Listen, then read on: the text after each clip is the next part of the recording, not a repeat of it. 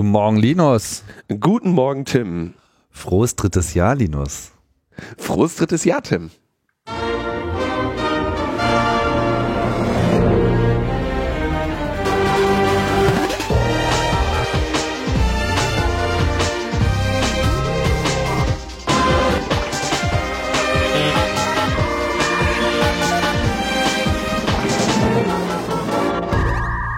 Logbuch Netzpolitik Nummer 417 und äh, wir schreiben das Jahr 2022. Wir kommen hier am 7. Januar zusammen und äh, ja, da ist sie, die erste Sendung des neuen Jahres und ob es nun wirklich das dritte Pandemiejahr wird, ich bin mir noch nicht so sicher.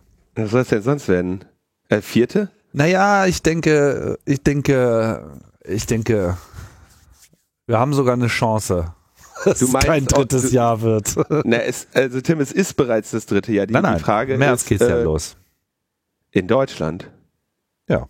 Ja, gut. Ja, also, nee, die Pandemie, also, okay, die. Du meinst, die Pandemie ist ja auch weltweit und so? Du nimmst es ja wieder sehr genau. Nee, die, also, äh, die, die, ich weiß nicht mehr das genaue Datum, aber es ist über zwei Jahre her, dass das Coronavirus bekannt wurde. Und damit sind wir jetzt nun mal im dritten Jahr. Du, die Frage, die du dir stellst, ist, ob die Pandemie das dritte Jahr noch voll macht, glaube ich. Das meinst du, oder? Nee, ob's, ob's ähm, in Deutschland das dritte Jahr noch antritt, sagen wir es mal so. okay. also du glaubst, in, den, in zwei Monaten ist es durch. Ähm, ja, denk schon. Okay. Okay, Tim. Ist auch erforderlich, ja, um einfach Raum zu machen für die goldenen Zwanziger, du weißt schon. Jetzt verstehe ich wenigstens, warum die Leute uns immer Mail schreiben, dass sie unseren ungebrochenen Optimismus schätzen. Ja, ja. Du, bist ja immer hier der Doomsayer, da muss es ja irgendwie ausgleichen. Nee, ich bin ganz optimistisch. Okay, ja. Mit, nee, dem, mit, dem, mit dem Angriff von Omikron wird das alles in Ordnung kommen. Ja, gut, dem lassen wir, dem geben wir auf jeden Fall gerade genug Raum. Ja, ich bin mal gespannt. Also ich meine, hätte nichts dagegen. Ähm, ich, ich hänge nicht an der Pandemie, Tim. Ne? Also Wirklich? Ach, du meinst, du könntest jetzt auch mal ohne? Jetzt, ich finde, gut, ich meine, jetzt, wo man sich so sehr dran gewöhnt hat, ist ja dann wahrscheinlich auch wieder eine Umstellung. Ging dir das nicht auch schon so im Sommer, dass du dachtest so, ah ja, nee, jetzt wollen die mir alle wieder so nahe kommen und so. Mhm. mhm. Nö, das habe ich. Nee, der, der, man, man hat ja so seine äh, die Erwartungen, die dann irgendwie anders sind und nicht erfüllt werden. Das war jetzt hier gerade der die gekonnte Überleitung zu deinem HTTP-Statuscode. ja, genau. Wir wollen ja nach wie vor die Statuscodes euch näher äh, bringen und um ehrlich zu sein, auch uns, weil so richtig ausführlich studiert habe ich die auch noch nie. Und äh, insofern ist es mal ganz interessant, das äh, sich mal zu, ähm, zu geben. Wir sind jetzt bei Nummer 417 und die hat den wunderschönen Namen Expectation Failed. Das kennen wir natürlich alle auf eine gewisse Art und Weise. Ja? Allerdings ist es halt auch wieder so ein Klassiker insofern, als dass das so eine definierter Statuscode ist, wo sich die Entwickler irgendwie mal gedacht haben, ja, was brauchen wir bestimmt und so, lass mal, lass mal einen Errorcode dafür definieren. Es gibt da irgendwie auch nur irgendwie einen einzigen Use Case und den benutzt wohl kaum einer. Also kein, kein Browser unterstützt das äh, äh wirklich. Von daher handelt es sich hier eher um totes Material. Aber äh, das bietet natürlich dann die Möglichkeit, diesen wunderschönen Fehlercode vielleicht für andere, äh, anderartige Interpretationen freizugeben. Zum Beispiel politischer Art.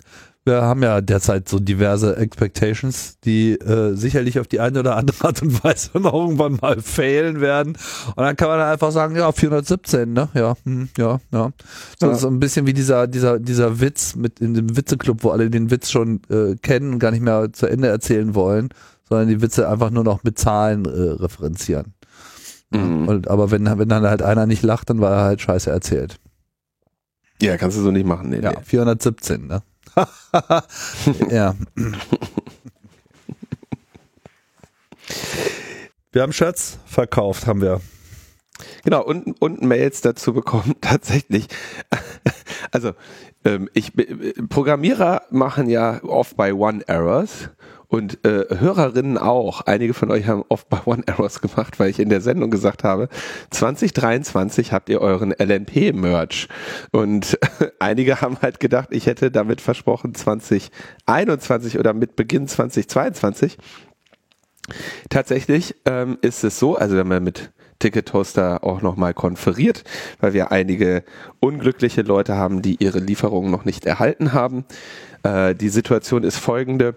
Hm, sagen wir mal so, der, äh, die Menge, die bestellte Menge lag e etwas über der von mir äh, prognostizierten Menge so dass es äh, jetzt äh, zu einer Nachbestellung kommen musste. Also die Rohware musste nachbestellt werden in bestimmten Größen. Also bestimmte Größen mussten neu bestellt werden. Und ähm, das ist ein Problem, was ich auch schon vom Kongress immer kenne. Du musst, das dauert teilweise halt echt einfach mal vier Wochen oder sowas, bis du halt eine neue Lieferung bekommst. Vor allem, äh, wenn Pandemie ist und ähm, Dezember. Und deswegen gibt's jetzt noch einen sagen wir mal, prozentual kleinen, aber absolut immer noch recht, also ist trotzdem signifikanter Teil an Leuten, die ihre äh, Lieferung einfach noch nicht erhalten haben. Und zu eurem Trost mag gehören, äh, ich auch noch nicht. meine meine Deine Bestellung ist auch noch nicht da. Was ich jetzt, sag ich mal, von Ticket Toaster auch nur so halb smart finde, dass nicht wenigstens ich meinen Shit bekomme. Aber äh, das zeigt eben auch einfach nur, dass sie es nach Best Effort gemacht haben und ich war eben nicht äh, der Erste, der bestellt hat, sondern der Letzte. Ähm, insofern äh, ja, kriege ich es krieg ich's halt auch bisher noch nicht. Ja. Um es mal zu konkretisieren, also ungefähr so 15 Prozent der Bestellungen stehen noch aus. So, also die allermeisten von euch sind schon äh, beglückt worden und ähm, habt uns das auch wissen lassen, was ich äh, sehr schön fand. Äh, vor allem auf Twitter wurde dann doch das ein oder andere äh, Foto gepostet. Ja. Und, äh, wir haben ein paar in den Shownotes. Ich fürchte, ich hoffe, dass ich da keins äh, übersehen habe, aber ich weiß, dass ich eins habe, das äh, bestimmt mehrere übersehen habe. Aber das Schönste fand ich tatsächlich von Johannes, der äh, am Vormittag des 25. Dezember äh, sich selbst und ich würde jetzt verschätzen seinen Vater beide auf Twitter mit dem gleichen Shirt und äh, der äh, Unterschrift zwei doofe ein Gedanke. Oder oder sein Sohn. Also wir wissen ja jetzt nicht, wem der Account gehört. Ah, äh, genau, ja, genau. Also zwei können auch, vielleicht sind das doch einfach nur Kumpels, ja, so wie du und ich. Ich bin ja auch nicht dein Sohn. Jetzt bricht für alle eine Welt zusammen. Linus, ich bin dein Vater. naja, und äh, genau, vielleicht sind die einfach Kumpels, aber auf jeden Fall haben die sich äh, gegenseitig das Shirt geschenkt. Ja. Und sich dann äh, das ist doch äh, eine coole. Und äh, vor allem nicht, nicht ein Shirt, sondern genau auch noch das, das gleiche, dasselbe ja. Modell, ne? Das schicke ja, Zehner-Shirt, was übrigens wirklich hübsch geworden ist. Also das äh, finde ich ganz toll. Sieht auf jeden Fall gut aus. Äh, ich hab's ja noch nicht. auch nicht. Aber fand, äh, das äh, war natürlich, das konnte man dann nicht mehr toppen. Und äh, habe, haben wir uns sehr darüber hm, gefreut. Ja, wir verlinken ein paar von den äh, schönen Fotos. Genau, die Tweets, die uns so erreicht haben mit Bild und ja. Oh, was haben wir für coole Hörerinnen auch. ja, will man nicht meinen, ne? So, da haben wir zwei kurze gute Nachrichten, Tim. Zwei kurze gute Nachrichten. Oh, ho, ho, ho, ho, ho. jetzt übertreibst du es aber. Doch die gute Nachricht. Und zwar hatte der Bundestag ja im Juni, wenn ich mich nicht täusche, beschlossen, dass ähm, die Bundespolizei und alle 19 Nachrichtendienste des Bundes und der Länder ähm, Staatstrojaner Befugnis bekommen, also ähm, ne, die Benutzung von Staatstrojanern, Ausrollen. Was äh, damals wir hier auch sehr ausführlich diskutiert haben. Ähm, und das war ein, ein besonders kritischer Aspekt, war, dass die Bundespolizei das präventiv darf, also nicht nur im Rahmen der Strafverfolgung, sondern präventiv. Du hast also noch gar keine Straftat begangen und dein Handy darf gehackt werden, dass äh, die Geheimdienste das machen, weil die Geheimdienste müssen ja sehr viel weniger ähm, ja, äh, äh, sich rechtfertigen für das, was sie tun. Da gibt's auch keinen äh, Richtervorbehalt. Und ähm, dann, um das alles zu ermöglichen, hatten sie auch geplant, dass quasi Telekommunikationsanbieter verpflichtet werden, beim Aufspielen von Überwachungssoftware zu helfen. Ähm, das war der, in, also ich meine, die sind alle kritisch, diese Punkte, aber quasi deine, deine Telekommunikationsanbieter dazu zu verpflichten, gegen deine Interessen zu agieren und dein Handy mit einer Schadsoftware zu versehen, ist ja wirklich ein sehr äh, großes, ein, ein, ein, ein sehr äh, übles Vorgehen oder eine sehr schlechte Idee, weil du ja hier direkt in das Vertrauensverhältnis einbrichst und es geht eben nicht jetzt, was weiß ich, um die Leitung, die sie dir bereitstellen, sondern dein persönliches Gerät, welches dann eben gehackt werden soll. Ähm, man muss gar nicht unbedingt sagen, dass sie außerdem bei den Telekommunikationsanbietern natürlich falsch sind, denn sie müssten eigentlich wahrscheinlich eher bei den App-Anbietern oder bei Apple Google antreten.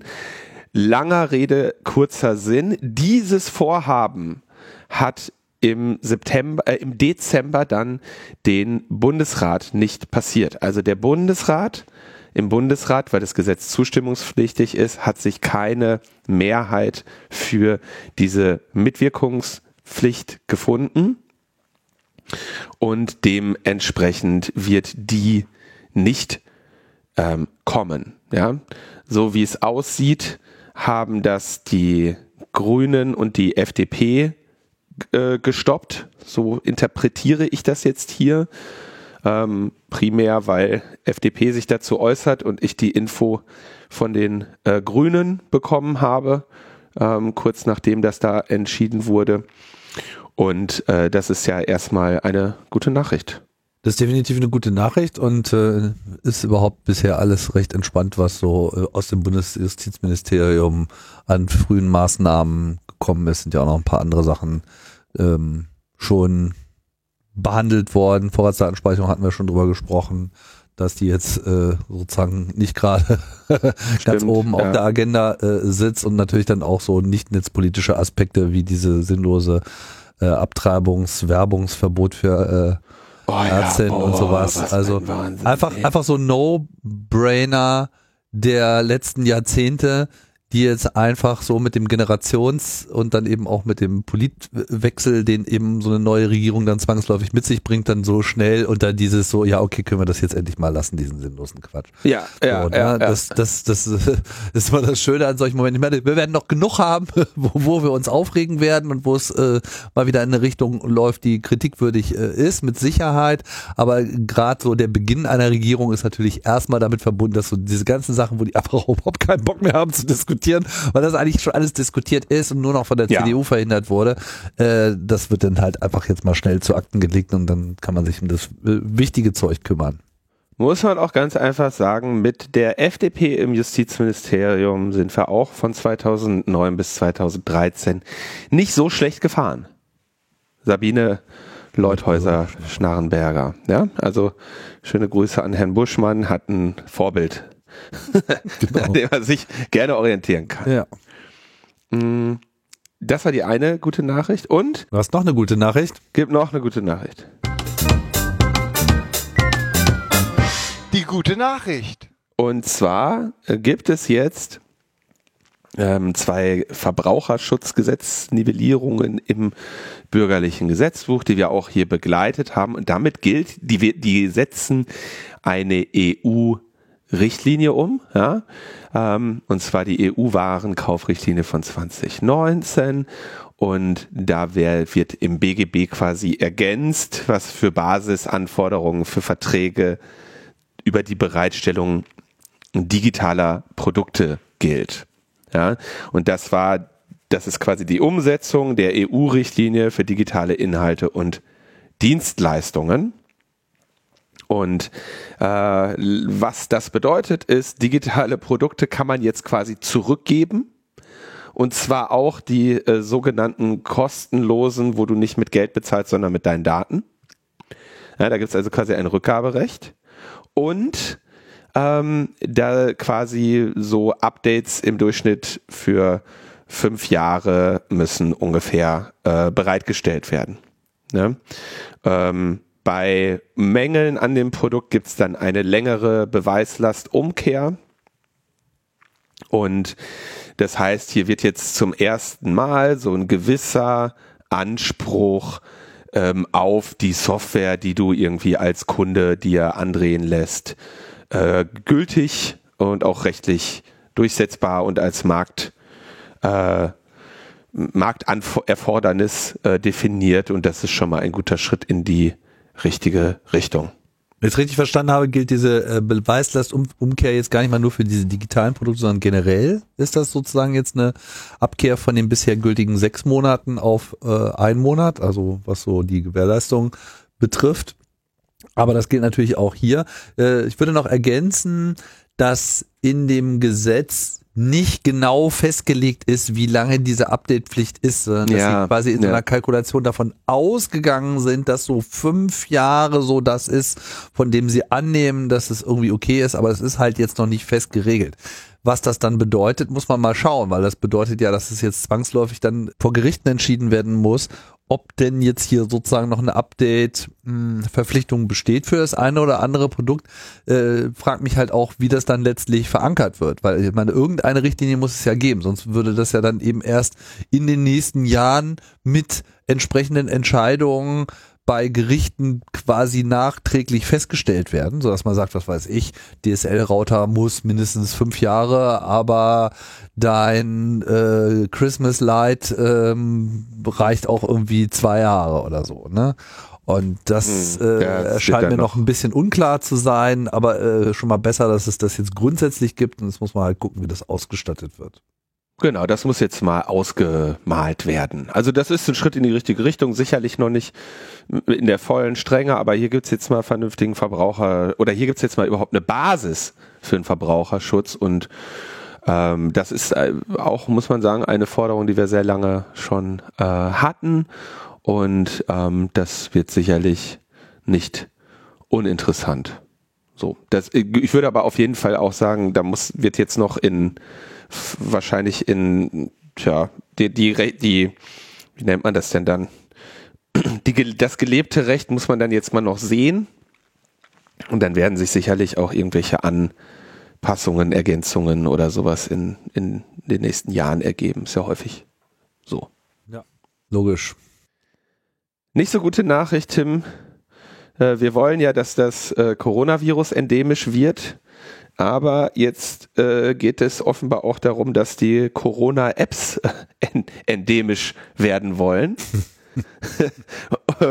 Und da haben sich jetzt tatsächlich mh, einige, ja, ich will mal sagen, interessante ähm, Entwicklungen ergeben.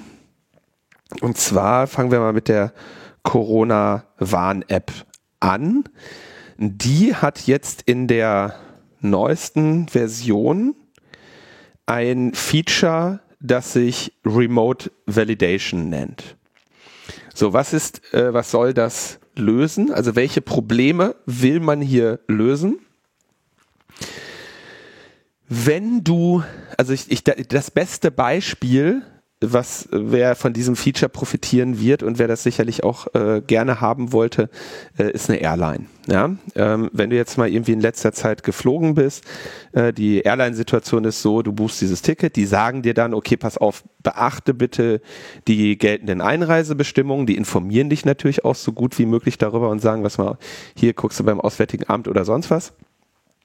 Aber was äh, regelmäßig zu chaotischen Situationen führt, ist, wenn zum Beispiel ein Land sich jetzt mal relativ kurzfristig entschieden hat, was weiß ich, bei Einreise aus Deutschland verlangen wir einen ähm, PCR-Test. So.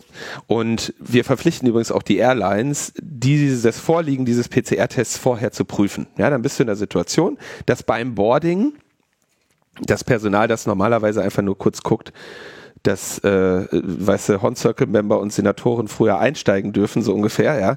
Die müssen jetzt auf einmal ähm, die äh, Impfpässe noch kontrollieren oder potenziell PCR-Nachweise und was nicht alles. Und da hast du natürlich dann Kulleraugen, weil irgendwelche Leute haben das Memo wieder nicht gekriegt und dann dürfen die nicht mitfliegen und so weiter und so fort. Deswegen, ja, also Problemstellung, wir würden gerne bei der Buchung eines Tickets, beispielsweise online, und schon mal das Vorliegen eines Impfnachweises bestätigen lassen und diesen prüfen.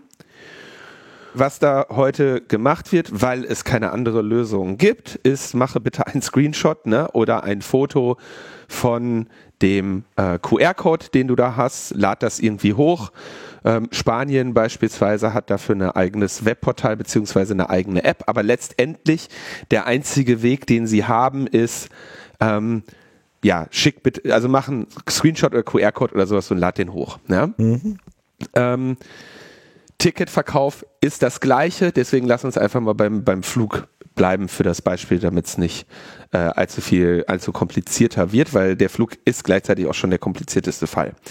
So, ähm, das ist das Problem, was Sie gerne lösen möchten. Ja? Ähm, was gefällt Ihnen am Status quo nicht? Naja, letztendlich eigentlich nur, dass es halt umständlich ist, Screenshot hochladen und so weiter. Ne? Also es ist ein Prozess, der jetzt, sag ich mal, viele Menschen potenziell äh, überfordert, ja, oder eine, eine hohe Anforderung ist. Das heißt, man möchte hier die Usability ähm, erhöhen. Und dann ergibt sich natürlich auch das Problem, wer ist jetzt eigentlich verantwortlich dafür, dass diese Prüfung auch ordnungsgemäß stattfindet, und zwar diese Remote-Prüfung. Ähm, letztendlich in dem QR-Code steht ja nur drin, ne, Personenname, Impfstatus, ähm, Geburtsdatum, glaube ich, und ähm, dann halt eine Signatur dahinter. Ja. Und man könnte jetzt zum Beispiel die erste Möglichkeit, diesen Prozess zu vereinfachen, wäre, dass man nicht einen QR-Code hochladen muss, sondern einfach den textlichen Inhalt des QR-Codes, äh, der den anderen zugänglich macht. Ne? Das wäre so die, der erste Schritt der Vereinfachung, weil dann sparst du dir auf der Verifikationsseite schon mal den ähm, QR-Code-Decoder. Äh, ja? Also kannst du kannst du sehr viel Ressourcen sparen und Ärger sparen, wenn du einfach sagst, okay, schick mal bitte den String. Ist schon gescannt sozusagen. Ja, das, das, das der QR-Code ist ja quasi eine Komplizierung der Angelegenheit. Ja. ja. Ähm, so, da, was, da, welches Problem bleibt? Du hast jetzt eine Sammlung von Gesundheitsdaten bei diesen Privatanbietern, ja. Keiner weiß, wer die sind, was die machen, wie sie die speichern. Die haben im Zweifelsfall auch keine Lust, äh, jetzt auf einmal andere DSGVO-Geschichten zu haben, weil sie mit Gesundheitsdaten agieren. Ja? Mhm. Und zweitens, wer bürgt denen, also wer gibt denen die Software, die garantiert, du hast das richtig geprüft? Weil, was ist denn, wenn die jetzt aus irgendwelchen Gründen irgendeine veraltete Version des Checks machen und irgendein Zertifikat falsch anerkennen, ja, oder fälschlicherweise ablehnen und ne, also immer wenn die da eine falsche Entscheidung treffen würden, kann die potenziell sehr blöde Konsequenzen haben. Ich sage nicht, dass das wahrscheinlich ist, dass dieser Fall auch eintritt. Ich sage nur, dass sich natürlich jeder juristisch darum ärgert, wenn das der Fall ist. So, ich denke, das ist das, das ist jetzt der, äh, das ist so das Anwendungsgebiet. Ja, es gibt ähm, Anbieter, allen voran die Airlines, aber nicht nur, die gerne dieses Feature hätten. Es gibt ähm, Personen, die an ein, in Einlassschlangen stehen, die sich auch freuen, wenn Sachen zügiger gehen. Und ähm, jetzt könnte man sagen, ich habe ja gerade mal so naiv gesagt, da nimmst du einfach den String aus dem QR-Code und schickst den rüber und äh, lässt den dort verifizieren. Ja, jetzt äh, Hättest du aber, äh, also jetzt ist noch die Frage, wie schaffst du das jetzt, den darüber zu schicken? Da muss man natürlich irgendwie ein Protokoll definieren. Ne? Könnte man sagen, ne, du, du zeigst einen QR-Code, der dann für die Corona-Warn-App der Endpunkt ist, wo die dann eben mal kurz ihren Impfstring hinschickt. Und Problem, die aufmerksame Hörerin erinnert sich direkt an der ID-Wallet. Ja, das nämlich, wenn man sowas dann mit QR-Codes macht, dann kann jeder da irgendwie irgendwo hin Daten schicken lassen und dann hast du potenziell da eine Sicherheitslücke. Also, was haben sich die CWA-Leute und übrigens nicht nur die, sondern auch direkt auf Höhe der Europäischen Union überlegt, naja, wir machen einfach Trusted Validation Services. Ja, also ne, du schickst nicht deinen Impfpass direkt an den Anbieter, wo er dann entsprechenden äh, Problemen unterliegt, dass der den vielleicht scheiße prüft oder wie der rechtlich ist oder die Daten zu lange speichert oder oder oder, sondern wir machen dazwischen einen Service, der quasi diese Validierung vornimmt. Wir machen in der Corona-Warn-App, stellen wir sicher, dass sie nur mit autorisierten Services redet und auch nur denen ihren ähm, Impfstatus verrät, ja, also den, den Impfpass mitteilt und so weiter. Und die teilen dann wiederum dem anderen Ende mit, yo, alles klar, hier äh, diese Person, wir, wir bestätigen hiermit, dass Person XY gerade einen Impfpass folgender Provenienz äh, vorgelegt hat. Ja. Oder generell einfach die Anforderungen, die in dem Fall erf erfüllt werden müssen, dass die erfüllt werden, ohne weitere Details zu nennen. Einfach nur passt schon oder passt. Äh, richtig, richtig. So. Also, ne, es soll einen Validation Service geben. Und ähm, man muss jetzt dazu sagen, äh, der, der, der Test, den der macht, ist relativ einfach. Der muss halt nur sicher sein. Ne? Und du hast das gerade gesagt, es gibt ja unterschiedliche äh, Rule Sets. Deswegen habe ich jetzt auch mal direkt mit den Airlines angefangen, weil die könnten potenziell ne, für jedes Land sagen, okay, pass auf, mit dem Impfpass kannst du nach ähm, was weiß ich, nach Portugal darfst du, aber äh, nach Spanien nicht oder ne, nach okay, China nicht, nicht ja. nach China mhm. nicht oder äh, äh, und so weiter. Mhm. Und dann könnte man das natürlich auch noch ausbauen, weil es gibt ja auch äh, quasi standardisierte PCR-Test-Signaturen äh, äh, und so weiter. Ja? D soweit äh, die Idee. So.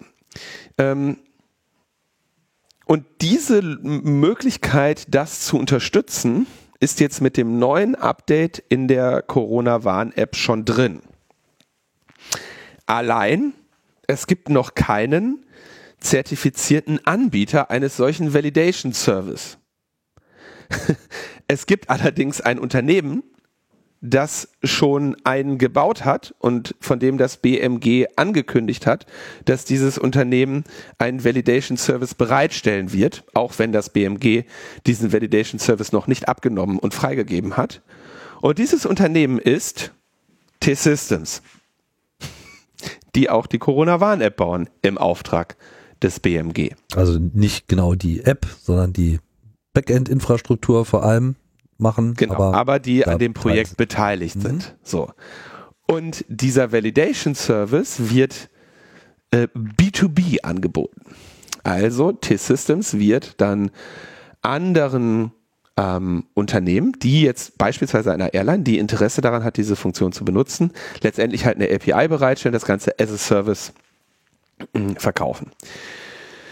Das heißt, T-Systems, ausgerechnet T-Systems, hat jetzt einen zweiten Business Case außerhalb der Corona-Warn-App in Richtung von, ähm, ja, in, in Richtung von B2B angeboten.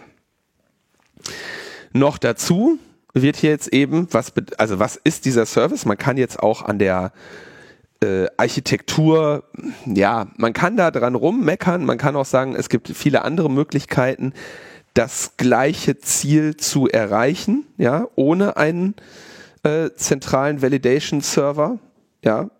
Ähm, die wurden hier aber nicht gebaut und ich glaube auch nicht, dass die das eigentliche Problem lösen würden. Also weil ich, ich, ich interpretiere, dass hier das, das große Problem ist quasi die Rechtssicherheit, ja.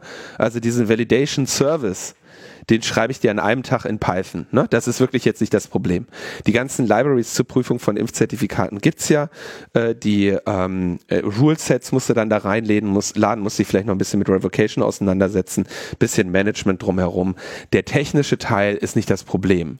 Den aber immer aktuell zu halten, und auch auf Änderungen dynamisch reagieren zu können und den in einer Weise zu betreiben, dass du ihn als Dienstleistung anderen gegenüber mit potenzieller ne, Verfügbarkeitsgarantie ähm, und ähm, Haftung für Fehler und Nichtverfügbarkeit bereitstellen kannst, da ist natürlich die Musik drin, Geld zu verdienen.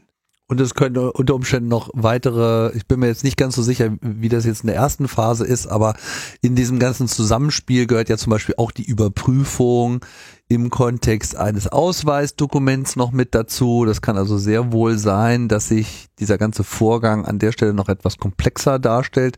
Entweder mit Unterlagen, die von dem, in dem Fall halt dem Flugunternehmen äh, äh, kommen oder eben die noch äh, von anderer Seite von dem äh, User geliefert werden muss. Ich erinnere an diese ganzen Verification-Dienste, die es ja heute schon gibt, um so Accounts zu öffnen oder Postident und all diese ganzen äh, Sachen. Kann, kann, kann sehr wohl sein, dass das dann halt auch noch Teil der Überprüfung wird und weit mehr ist, als jetzt nur ein QR-Code zu scannen.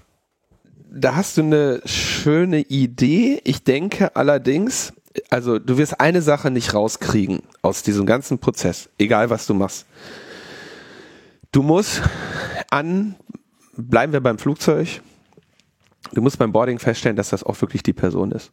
Also selbst wenn du schon vorher den, den äh, Impfpass hast und wenn du jetzt, was vielleicht klug klingt, aber eigentlich keinen Mehrwert bietet, sogar noch ein Postident machst oder ein Videoident oder was auch immer, ja, dann muss in dem Moment, wo du den Einlass regelst, wirst du den Ausweis kontrollieren müssen. Punkt. Klar. Und da sind wir jetzt wieder auch bei dem tatsächlichen Aspekt, wenn du das trotzdem ohnehin noch tun musst, dann ist dieser gesamte Effizienzgewinn natürlich auch um einiges geringer. Ja, weil du musst trotzdem, ne, dein, dein Check-in-Prozess wurde jetzt gerade ergänzt um Ausweis zeigen. Ja, ähm, klar, Impfpass könntest du jetzt potenziell äh, dann aus dieser Gleichung rausnehmen. Also ein Drittel deiner Überprüfungsaufgaben entfällt. Normalerweise musst du, was weiß ich, Ticket, äh, Impfpass, Ausweis, ja. Das könntest du jetzt äh, reduzieren auf Ticket und ähm, Ausweis. Ja gut, aber es geht ja auch darum, sowas im Vorfeld schon zu checken, damit das eben gar nicht erst noch zusätzlich mit dazukommt äh, und der Prozess bleibt halt so, wie er immer ist. Was du sagen möchtest, ist, es geht darum, dass sie den Menschen die Situation ersparen, dass sie irgendwo am Flughafen stehen und ähm, ja, verärgert sind. Und es geht darum, äh, Prozess, äh, Einlass natürlich schneller äh, zu ähm, ermöglichen. Aber Ziel schneller zu ermöglichen, du hast weiterhin das Problem der, äh, der Ausweiskontrolle. So. Daran anschließend kommt jetzt mein entscheidender Punkt. Dieses Businessmodell wird natürlich nicht nur einer Airline angeboten werden, die in gewisser Form keinen größeren Schaden anrichtet dadurch, dass sie ein solches Feature umsetzt, weil sie ohnehin die Personen namentlich ähm, erfasst hat und quasi ähm, ja nicht nicht viel mehr Schaden macht, außer dass sie das, dass sie jetzt noch mal alle Kunden durch einen zentralen oder einen von wenigen zentralen Anbietern durchpipet, ja, der dann von allen, die dort buchen, auch weiß, dass sie es tun. Ja, mhm. das ist ja der Kritikpunkt an dieser zentralen Architektur. In meinen Augen beginnt das Problem dann, wenn andere Anbieterinnen diese Funktionalität übernehmen, die zum heutigen Zeitpunkt noch keine namentliches Ticketing haben. Also Konzert, Fußball. Tim, Fußball kennst du, ne? Interessiert dich. Wer Wir haben aber namentliches Ticketing. Werder Bremen, was du da immer guckst, ne? Und ähm, Wir haben aber namentliches Ticketing. Ja, bei, bei deinen Dauerkarten. Ein normaler Hooligan, ein normaler Hooligan kann sich immer noch ein Ticket am, am, am U-Bahnhof beim Schwarzhändler kaufen. Nein, nein, nein, in den letzten zwei Jahren nicht. Corona ja, genau, alles in den letzten immer. zwei Jahren nicht. Das ist ja genau der Punkt. Da, da, genau darüber rede ich ja jetzt gerade. So, wir haben, äh, wir führen jetzt mit diesem Feature potenziell äh, namentliches äh, Ticketing ein und es gibt eine ganze Menge Leute, die da durchaus auch daran Interesse haben. Ja gut, aber das namentliche Ticketing haben wir schon. Also es wird jetzt nicht durch dieses Feature äh, ermöglicht, sondern das ist ja sozusagen jetzt schon da. Es wird aber dadurch zementiert. Ja, gut, weiß ich nicht. vielleicht. Also es gibt eine ganze Reihe äh, Veranstaltungen, also äh, es gibt eine ganze Reihe Veranstaltungen, da gibt es kein namentliches Ticketing. Klar, äh, beim Fußball, da will ich auch, wo, wo die ganze Zeit irgendwelche rechtsradikalen Gewaltverbrecher irgendwie äh, hingehen. Ja? Linus, bitte dich. Du- Nenn mir mal ein Beispiel. Also ich kenne jetzt gar keine einzige Veranstaltung in den letzten zwei Jahren, wo nicht namentliches Ticketing Tim, ich war. spreche gerade äh, spezifisch davon, du hast gesagt, in zwei Monaten ist die Pandemie vorbei. Ja, aber wenn die Pandemie vorbei ist, brauchen wir auch die Überprüfung dieser Zertifikate nicht mehr. Äh, äh, ja. Aber du wirst das namentliche Ticketing nicht mehr los, was du jetzt damit ausrollst. Ja, weiß nicht. Inklusive Ausweiskontrolle am Einlass. Also das ist keine gute Idee. Das ist keine, also um es kurz zusammenzufassen, namentliches Ticketing in den Bereichen, wo es vor der Pandemie und in zwei Monaten, wenn die Tim in Übereinstimmung, wenn die Tim, wenn die Pandemie in der Übereinstimmung wenn die Pandemie in Übereinstimmung mit Tims Prophezeiung dann vorbei ist, dann wird man es hoffentlich auch nicht mehr brauchen. Aber ich denke nicht, dass das etwas ist, wo man sich ohne ähm, Not reindrängen sollte, nur um irgendwie potenziell hier diesen äh, Check-in-Vorgang äh, etwas zu vereinfachen. Ja, gut. Also ich, ich teile deine, deine Bewertung nur, nur, nur teilweise, weil ähm, das Problem mit, haben wir eine Verpflichtung zu namentlicher Bestellung und Teilnahme an Veranstaltungen oder können die anonym stattfinden, wie sie es vorher gemacht haben, ist so das eine. In diesem Fall ist dieser Dienst ja sozusagen äh, nicht der Schalter, der das ein- oder ausschaltet, sondern der ja nur die Überprüfung dieser Corona-Zertifikate extern macht, die sonst halt von dem Dienst äh, selbst gemacht werden müssten. Also ich sehe da jetzt diesen unmittelbaren Zusammenhang äh, nicht so klar. Ja, okay, dann hast du deinen Punkt gebracht. Ich habe ihn jetzt auch gebracht, ja. Ähm, ich denke, dass, äh, es, dass sich hier mehrere Forderungen ergeben. Erstens, und jetzt erstmal unabhängig von der Architektur. Das Feature darf nicht verpflichtend sein. Du musst auch einfach sagen können, ich möchte, was weiß ich, daran nicht teilnehmen und bestehe auf einer äh, Impfpasskontrolle am Einlass. Und zweitens, wer heute keine namentliche Erfassung hat oder vor zwei Jahren keine hatte, sollte sie jetzt nicht einführen, beziehungsweise in den zwei Monaten, die, äh, die du der Pandemie noch gibst, dann auch äh, wieder absetzen. Ja, das ist schon ein äh, genereller Gewinn, dass wir äh, die meisten Orte betreten können ohne ähm, Ausweis äh, und es macht einen entscheidenden Unterschied, dass ich heute von mir aus an irgendeinem Restaurant jemandem, solange ich nicht an irgendeinen Kölner Wirt gelange, jemanden kurz nachweise, dass ich geimpft bin, dieses Restaurant aber nicht speichert, äh, wer ich bin und dass ich da war. Ja, also ich, ich reserviere meinen Tisch auf Mickey Mouse, äh, gehe hin, zeige meinen äh, Linus Neumann ähm, Impfausweis und meinen äh, Personalausweis ähm, und bin aber jetzt nicht dort erfasst. Ja? Mickey Mouse. Und das ist Du bist das. Habe ich doch Ja. schon öfter gesehen in der Liste. Jetzt, ja, jetzt ich endlich mal, auch dahinter steckt. andauernd an. Nein, und äh, äh, das ist ein Unterschied. Ja, und das ist ein entscheidender Unterschied, ob diese namentliche Erfassung stattfindet oder ob äh, du ob die, ob eine Prüfung des Impfstatus stattfindet. Und das ist äh, ja, das ist ein entscheidender Unterschied. Das ist äh, ein ähm, ja, eine fundamentale Änderung dessen, wie das hier passiert. Ja gut, aber ich meine, dieser Dienst lagert ja im Prinzip nur die Überprüfung aus. Nein, das ist ja, ja, das sorry Tim, das ist ja genau das, das ist ja genau mein Argument. Der lagert nur die äh, Überprüfung aus und du, der den Dienst nutzt, musst am Ende den Ausweis am Einlass kontrollieren, also musst du namentlich erfassen, wer kommt. Und das musstest du vorher nicht. Wenn du den Dienst nicht nutzt und sagst, ich mache ein äh, Musikfestival, Ach ja, so, du, du befürchtest jetzt sozusagen eine generelle Verpflichtung, dass man den in allen Fällen immer benutzen muss. So habe ich das nicht verstanden, sondern nee, du musst mir schon zuhören. Ich habe gesagt, also, ich muss dir jetzt auch noch Erstens- zuhören. ja, natürlich. Was, was, ist- was bringt dieses Jahr denn noch an äh, So. Verschlimmbesserungen? Also, ich habe spezifisch ja gesagt, also ich habe gerade gesagt, bei einer Airline sehe ich kein Problem, weil die Airline ohnehin deinen Das Namen sowieso machen muss. erfasst. Okay, gut, alles Ja? klar. Jetzt habe ich deinen Punkt auch verstanden. Deswegen habe ich das mit der Airline die ganze Zeit durchgesprochen. Okay, du Fuchs. Die Airline erfasst ohnehin deinen Namen, PNR und so weiter. Ja? Die Airline hat außerdem potenziell wechselnde Rulesets und so weiter. So. Das heißt, bei der Airline kannst du das verstehen. Für, für eine Airline ändert sich durch das, was jetzt passiert, dass es, dass sie Geld an einen T-System-Service bezahlen kann, wenn sie das möchte. Und dieser T-System-Service, ähm, potenziell würde ich jetzt mal schätzen, dass IBM, Uberge, äh, hier Nexeni oder irgendjemand wird sowas vielleicht auch noch anbieten, aber besonders viele Konkurrenten wird es da nicht geben. Wollen wir nicht mitmachen? Nee.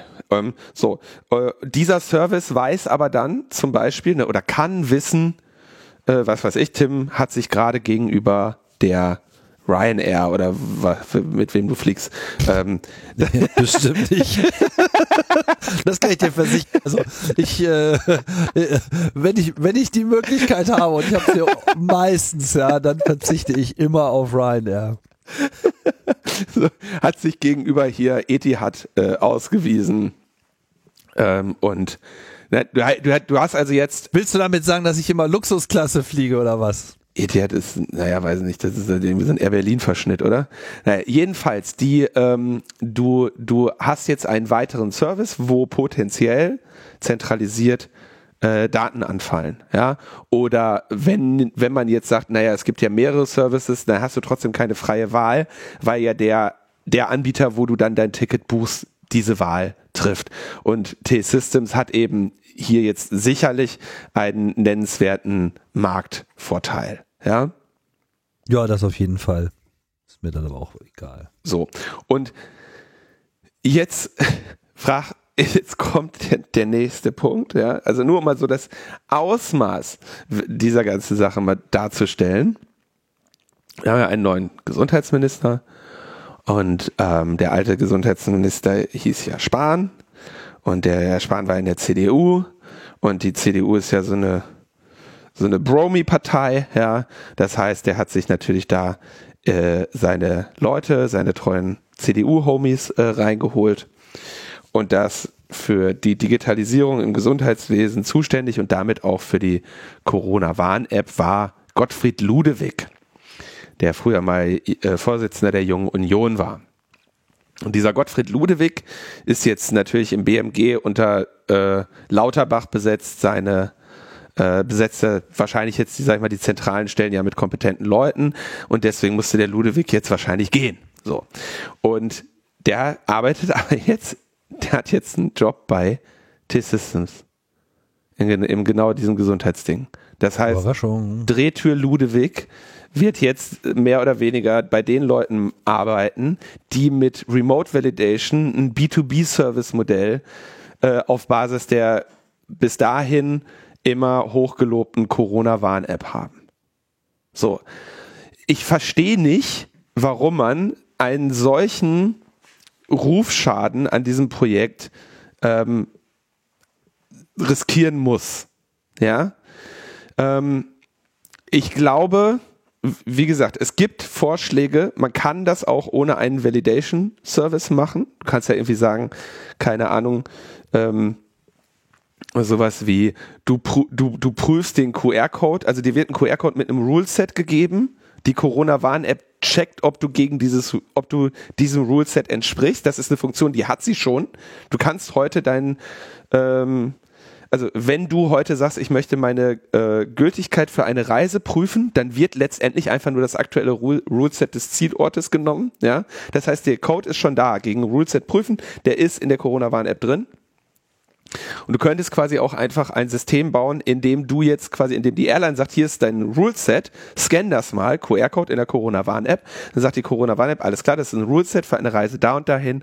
Du entsprichst dem, ja, und dann könntest du noch in den QR-Code irgendein ähm, irgendein ähm, random Callback mit reinnehmen, wo die Corona-Warn-App, den die dann aufruft und sagt, yo, übrigens, ich habe geprüft, Person, die Person, die das gerade gescannt hat, äh, entspricht diesem Ruleset. Ja? Und dann hättest du diesen Teil gelöst ohne einen zentralen Validation Service. Problem, wenn da irgendetwas schief geht und sich die Regeln ändern, weißt du halt nicht, was du machen sollst. Aber man kann ein solches Feature auch bauen, ohne dass dabei ein Business Case entsteht für Validation Services. Das ist äh, ein Fakt.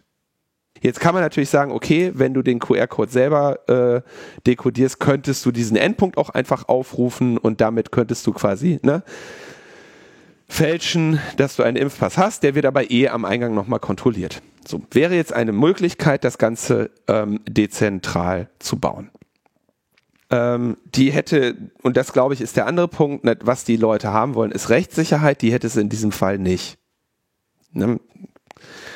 Wäre also hier theoretisch möglich, dass du äh, ja über deinen äh, Impfausweis äh, lügst. Grundsätzlich würde ich sagen, dass wir das überhaupt brauchen, dass man da jetzt einen Validation Service braucht, liegt eigentlich daran, dass man nicht mit dem Impfzertifikat den Leuten einfach einen Secret Key gegeben hat. Ja, kriegst du jetzt nicht mehr ausgerollt, aber du könntest ja theoretisch einfach auch ähm, einen Secret Key haben, mit dem du Sachen signierst. Ja, und dann signierst du eben, dass du einem äh, Ruleset entsprichst. Jetzt haben wir hier diese Sache mit dem Validation Service und der stinkt einfach. Ne? Also namentliche Registrierung wird ermutigt. Wie gesagt, da wo sie ohnehin schon stattfindet, entsteht kein größerer Schaden. Da wo sie noch nicht stattfindet, lecken sich die Leute jetzt die Finger und sagen, oh, zu meinem Festival könnte ich eh mal namentliche Erfassungen machen, weil vielleicht möchte ich ja einfach den Schwarzmarkt versuchen trocken zu legen.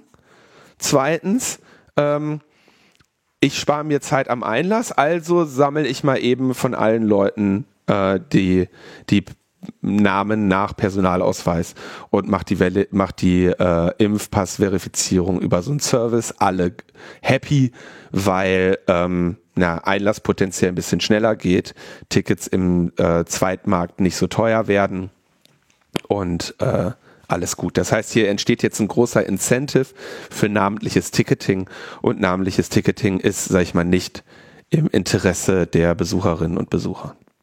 Tja. Und diese Drehtür mit dem Ludewig, Mann, ey. Aber okay, Gottfried Ludewig hat Regt noch nie das noch groß auf? Also ich meine, das ist ähm, ist halt so. Ich finde es halt schon, ich habe ähm, diese, die Corona-Warn-App hat verdient, ähm, eine ganze Menge Vorschussvertrauen bekommen, mhm. als sie gelauncht ist, ja. Und ähm, sie ist äh, ne, dezentral, anonym und schnell. Sie ist eine elegante Lösung mit dem Exposure Notification Framework. Sie hat sehr viele Vorteile. Sie hat dann sogar noch äh, angelehnt an Crowd Notifier den die schnelle Notification für Orte eingebaut allerdings zu spät. Ja, es, stand, es entstand diese Marktlücke, in die dann die Luca-App gesprungen ist. Aber die Corona-Warn-App hat auch hier die überlegene Lösung. Und jetzt so am Ende kommt auf einmal so ein Ding rum. Ja, und jetzt musst du äh, äh, dir halt überlegen, wie geht man damit um. Deswegen, also ich kann nur sagen, ich, also ich verstehe, dieses Feature wird kommen das wirst du jetzt nicht mehr, also dafür ist der Bedarf allein auf Seiten der Airlines groß genug und auch der Bedarf von T-Systems noch weiter Geld zu verdienen. Ja.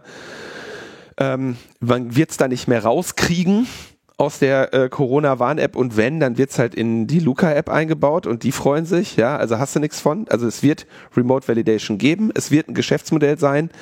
Ähm, insofern denke ich, kann man jetzt nur ähm, Schadensbegrenzung machen, indem man, wie gesagt, fordert, okay, erstens, du kannst die Leute nicht dazu verpflichten, die müssen Anspruch haben auf äh, Impfpasskontrolle an Ort und Stelle. Der Ausweis muss sowieso immer noch kontrolliert werden, insofern ist das jetzt auch nicht so tragisch. Und zweitens, diejenigen, die vor zwei Jahren noch keine namentliche Registrierung hatten, äh, sollten diese jetzt auch nicht deswegen einführen. Weil, ne, kommt irgendwann jemand vorbei, holt euch die Daten da raus und das ist einfach uncool. Ja, und das sind auch die Dinge, vor denen ja äh, zu Recht äh, gewarnt wurde mit den ganzen Impfpässen und so, dass gesagt wurde, ey, dann wird man äh, überall muss man seinen Ausweis zeigen, wird kontrolliert und so weiter, ja. Und dass, dass damit eine Überwachung entstehen kann, ja, oder also Überwachung im Sinne von große zentrale Datensammlungen unklarer Provenienz. Und ähm, genau das passiert jetzt, ja. Noch dazu, also dass sich T-Systems da jetzt ein Business Model rausspinnt aus der, aus der Corona-Warn-App.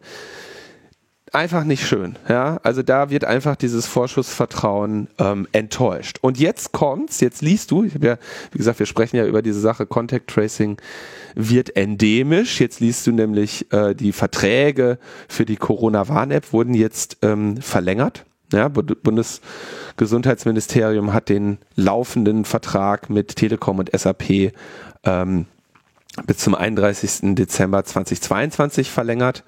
Äh, kostet nochmal 25 Millionen Euro. Ähm, kurz vor der Bundestagswahl haben sie diese Verlängerungsoption äh, gezogen.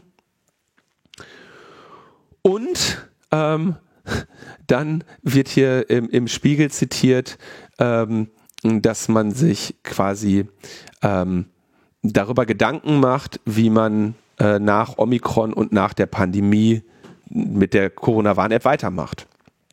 Äh, die Corona-Warn-App soll, wenn es nach Ihnen geht, überleben. Sie sei die erfolgreichste öffentliche App aller Zeiten, mit Dutzenden Steuermillionen entwickelt und deshalb viel zu schade fürs Museum der Kommunikation. Äh, ich zitiere aus dem Spiegelartikel. Mhm. So kursieren bereits Ideen für ein zweites Leben, etwa als Bundeswarn-App für den Katastrophenschutz, in der bestehende Lösungen wie Katwan und Nina aufgehen könnten. Eine andere Idee, die Warn-App könnte zur Gesundheitsamt werden und dann etwa E-Rezepte bei Apotheken ein eingelöst werden. Ja?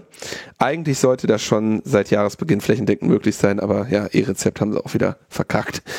Ja, das heißt, jetzt sitzen sie da und haben ne, anfangs haben sie hier keine kommerzielle Nutzung, dezentral Datensammlung und so weiter, alles schön erfüllt und jetzt kommen natürlich die Begehrlichkeiten, dass man denkt, meine Güte, wir haben hier halt eine Installationsbasis von 40 Millionen, das wäre doch schade, wenn wir da nicht noch äh, weiteres Geld mit verdienen. Und das ist einfach enttäuschend.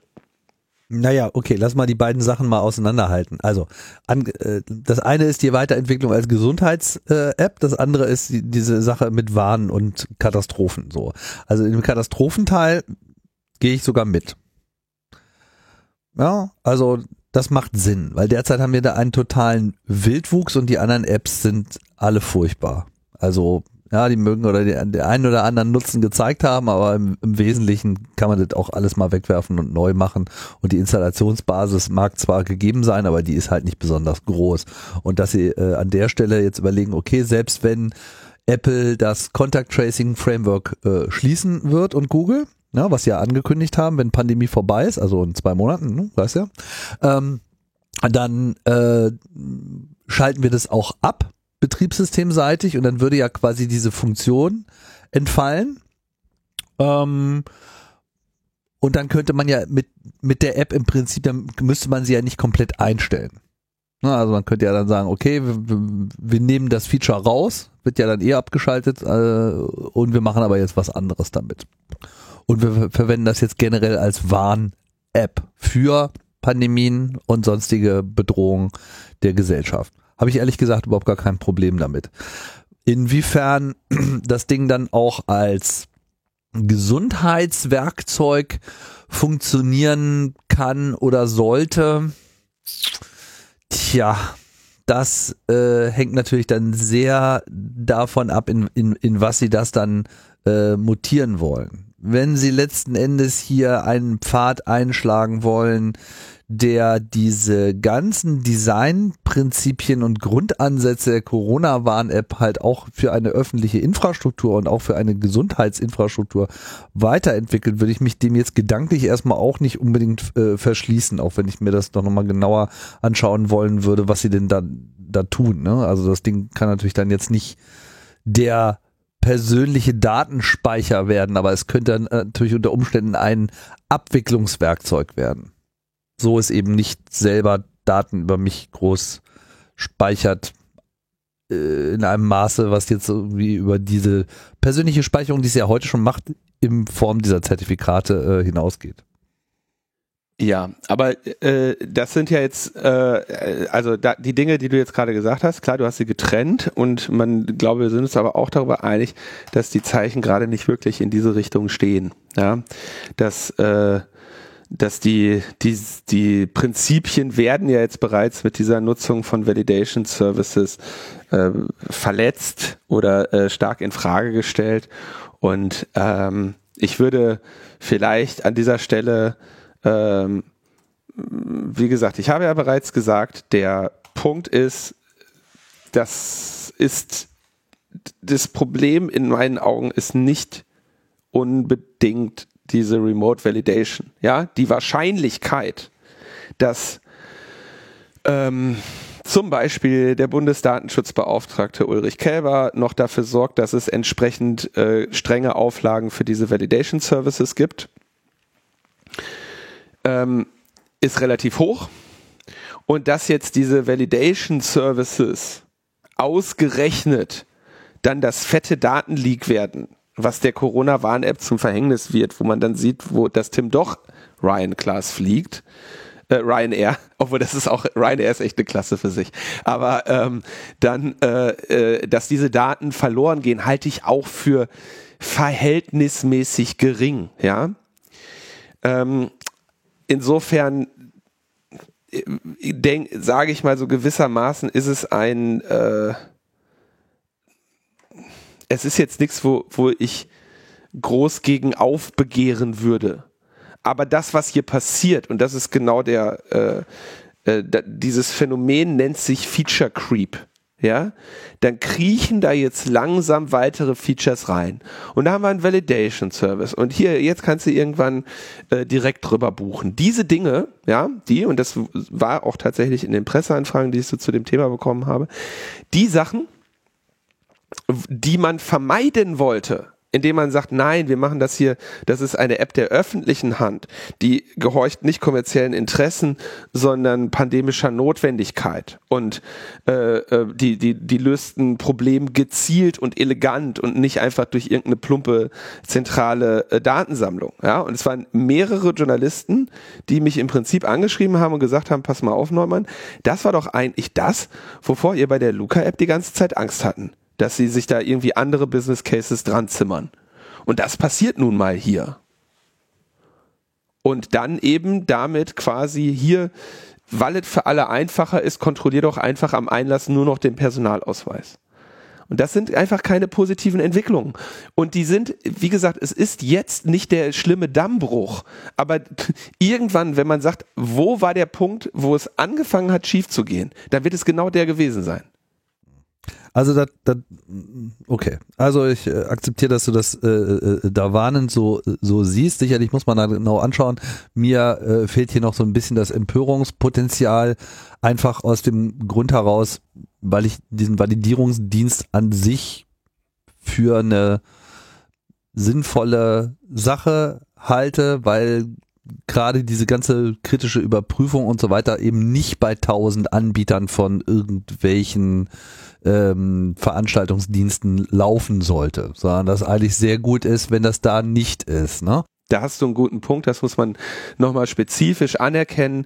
Würde man es nicht so machen, sondern stattdessen die Daten irgendwo zentral sammeln, ja, dann hättest du im Zweifelsfall, also dann wirst du am Ende der Pandemie, also in zwei Monaten, mehr äh, Datenlecks haben, als mit diesem einen zentralen Validation Service, der einmal richtig durchgeputzt wird und unter starken Auflagen oder, oder, nur stattfindet ja. und so weiter. Ne? Und es ist ein Standard und äh, es ist jetzt sozusagen auch nicht so, dass jetzt nur die Telekom das machen kann, sondern andere können das halt auch machen. Ich glaube auch nicht, dass das jetzt ehrlich gesagt so eine große Goldgrube ist, so, sondern das ist für die halt eher Teil einer äh, Gesamtarchitektur, wo sie halt überall präsent sein wollen, weil halt Gesundheit für sie ein wichtiger Bereich ist. Ich meine, da gibt's ja auch viel zu digitalisieren, packen wir es an. Also ich meine, das beklagen wir ja äh, auch nachhaltig, dass, dass es hier nicht äh, vorangeht sollen die sich da gerne engagieren, solange sie es richtig machen. Was ich noch sagen möchte ist, klar, Feature Creep kann ein Problem sein. Äh, Dinge können, können jetzt auch falsch laufen bei der Corona-Wahl. Können. Können aber auch anders laufen. Und im Prinzip sehe ich es halt hier so ein bisschen mehr als Chance, ähm, darauf zu drängen, zu sagen, erstmal man sollte diese App konkret so weiterentwickeln, dass, sagen wir mal, wenn jetzt Pandemie Ende ist und nächstes Jahr kommt dann das nächste Virus und man stellt fest, oh, jetzt müssen wir das aber wieder anschalten, ja, dass die App nicht sofort gleich hinten rauspurzelt äh, aus dem App Store, weil in der Zwischenzeit Sachen reingekommen sind, für die andere Updates entsprechender Apps ja abgelehnt wurden. Also es gab ja das in UK zum Beispiel, wo sie tatsächlich so einen zentralen Speicher-Ding äh, sie äh, rankoppeln wollten. Ich kriege jetzt nicht mehr 100% zusammen, was es war, aber dann ist das Update halt von Apple irgendwie und Google, glaube ich, auch einfach abgelehnt worden. So nach dem Motto, Leute, ihr habt euch die Bedingungen nicht durchgelesen, so äh, kommt ihr hier nicht rein. Ne? Das heißt, die, die App dürfte, wenn sie denn überhaupt wieder in diese Verwendung dieses Exposure Notification Framework reinrutscht, was ja jederzeit passieren könnte, ähm, dürfte sie sich eben entsprechend auch gar nicht entwickeln. Und das ist schon mal ein relativ starkes Argument. Und davon abgesehen, von diesem Detail des Konflikts mit dem äh, App Store, dieses potenziellen Konflikts mit dem App Store in der Zukunft, denke ich auch, dass wir jetzt einen schönen Showcase gehabt haben mit der Corona-Warn-App, so nach dem Motto, gucke mal, man kann das halt auch alles mal anders entwickelt, als es bisher gelaufen ist. Weil im Vergleich zu dem, wie Infrastrukturprojekte gerade im Gesundheitsbereich, aber nicht nur dort, haben wir ja oft genug äh, zerfleddert, äh, haben wir einfach nicht diesen Grad an Transparenz gehabt, haben nicht diesen Open Source äh, Teil gehabt. Ja, gut, das äh, mag nicht alles von Anfang an funktioniert haben. Trotzdem war die Entwicklung dieser App ein sehr unterhaltsamer, vergleichsweise transparenter Vorgang wo man wirklich auch im Zweifelsfall wirklich mal auf GitHub gucken konnte, wie es denn wirklich läuft. Und ähm, das muss eben so als Vorbild auch äh, weiterentwickelt werden. Und ich denke, da steht die Regierung auch unter Druck, das so zu machen. Ist doch hier genau wieder nicht der Fall. Wieso? Gibt doch einen Standard. Dieses Feature, dieses spezifische Feature wurde die, wurde die Weltöffentlichkeit darüber informiert mit, äh, mit dem Bereitstellen der Dingens. Das ist genau nicht, dass es vorher diskutiert wurde. Gut, ich weiß jetzt nicht ehrlich gesagt, wie viel es auf europäischer Ebene diskutiert wurde. Ähm, kann ich nicht beurteilen. So, aber es ist ja klar definiert, wie es zu funktionieren hat. Also es gibt ja da ein, eine Protokollspezifikation. Ja, und die, wer hat sich die da hingeschrieben? Der hat T-Systems geschrieben. Es ist, es ist, du willst drehst und wendest. Von, von diesen Prinzipien wird da jetzt gerade Abstand genommen. Und deswegen markiere ich das ja. Ich sage ja, wie gesagt, dieses Feature wird kommen. Ich halte es für unwahrscheinlich, dass da jetzt das große Datenleck entsteht. Ich würde sagen, man wird es nicht verpflichtend machen können oder man sollte es nicht verpflichtend machen und man sollte Anbieterinnen, die keine äh, namentliche Erfassung haben, auch nicht unbedingt dazu raten, das jetzt einzuführen. Ja, einfach nur, weil es gesellschaftlich das falsche Signal ist und zweitens, weil sie im Zweifelsfall auch mit den Namen schon überfordert sind, die sicher äh, aufzubewahren. Und äh, die Prinzipien, die du da benennst, die werden gerade verletzt. Gleichzeitig halte ich es für unwahrscheinlich, dass man dieses Feature stoppen kann oder stoppen wird und auch würde sogar sagen, da gibt's ja dann so diesen Aspekt, ne, Wirtschaftlichkeit und so weiter. Es gibt einfach viele Leute, die das haben wollen und zwar auf Anbieterseite und äh, auch auf Kundenseite. Wenn du dir die Leute anguckst am Flughafen, weißt du Bescheid. Okay, Linus, du bist jetzt wieder auf diesen Validation Service gegangen. Meine Argumentation, mit der ich gerade begonnen hatte, bezog sich jetzt mehr auf diesen Aspekt, wie soll diese App weiterentwickelt werden? In was soll diese App sich künftig unter Umständen weiterentwickeln? Okay, ja, gut. das das war jetzt so eigentlich meine meine Stoßrichtung in dieser Argumentation und ähm, das muss man beobachten jetzt. Also ich ähm, bin gespannt, aber ich denke halt auch, äh, jetzt haben wir da schon relativ viel Energie reingesteckt. Im Prinzip ist das alles in der Summe ein sehr positives Ergebnis. Das kann man glaube ich nicht von der Hand weisen und ähm, das muss jetzt, daran muss jetzt gearbeitet werden, dass, dass das jetzt so ein akzeptierter Way of doing things wird. Dass, dass diese Prinzipien beibehalten werden. Genau der Satz, den du gerade gesagt hast, der ist äh, bei Nexenio auch gefallen, wo wir jetzt halt zum zweiten Thema, äh, die Corona-Apps werden endemisch kommen. Ist das auch eine gute Nachricht? du willst jetzt wieder über die Luca-App reden? es gibt eine, eine sehr interessante Recherche von Netzpolitik.org, die wir hier selbstverständlich würdigen müssen. Ja. Ähm, und zwar äh, äh, hoffentlich nicht so lang. Wenn du einfach mal weniger Widerworte gibst, dann könnten wir die Themen auch einfach schneller behandeln. Das fällt mir ein, ja eine eigene Meinung zu entwickeln. In meinem Podcast. Frechheit. Erzähl mal. Ich will eh nicht über Also- Luca-App reden.